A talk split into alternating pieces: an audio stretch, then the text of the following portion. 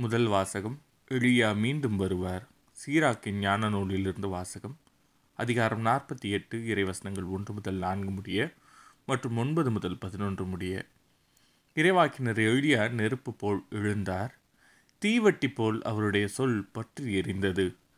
மக்கள் மீது பஞ்சம் வரச் செய்தார். தம் பற்றார்வத்தால் அவர்களை எண்ணிக்கையில் சிலராக்கினார். ஆண்டவருடைய சொல்லால் வானம் பொழிவதை நிறுத்தினார். மும்முறை நெருப்பு விழச் செய்தார். எளியாவே உம்முடைய வியத்தகு செயல்களில் நீர் எத்தனை மாட்சிக்குரியவர். உமக்கு இணையாய் யார் பெருமை பாராட்டக்கூடும். தீச்சூறாவளியில் நெருப்பு குதிரைகள் பூட்டிய தேரில் நீர் எடுத்து கொள்ளப்பட்டீர்.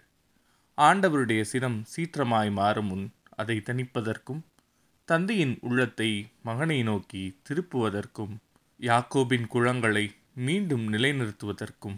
குறித்த காலங்களில் நீர் கடிந்து கொள்வீர் என்று எழுதப்பட்டுள்ளது. உம்மை கண்டவர்களும் உமது அன்பில் துயில் கொண்டவர்களும் பேறு பெற்றோர். நாமும் வாழ்வது உறுதி. இது ஆண்டவரின் அருள்வாக்கு.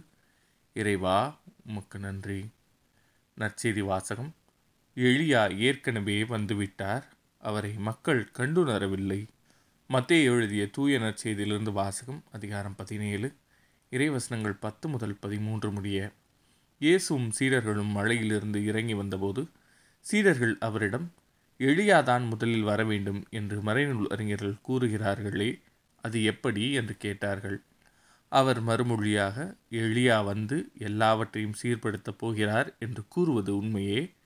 ஆனால் நான் உங்களுக்கு சொல்கிறேன் எளியா ஏற்கனவே வந்துவிட்டார் அவரை மக்கள் கண்டுணரவில்லை. மாறாக தாங்கள் விரும்பியவற்றையெல்லாம் அவருக்கு செய்தார்கள்.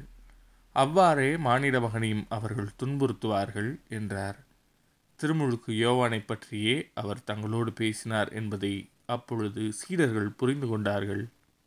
இது ஆண்டவரின் அருள்வாக்கு.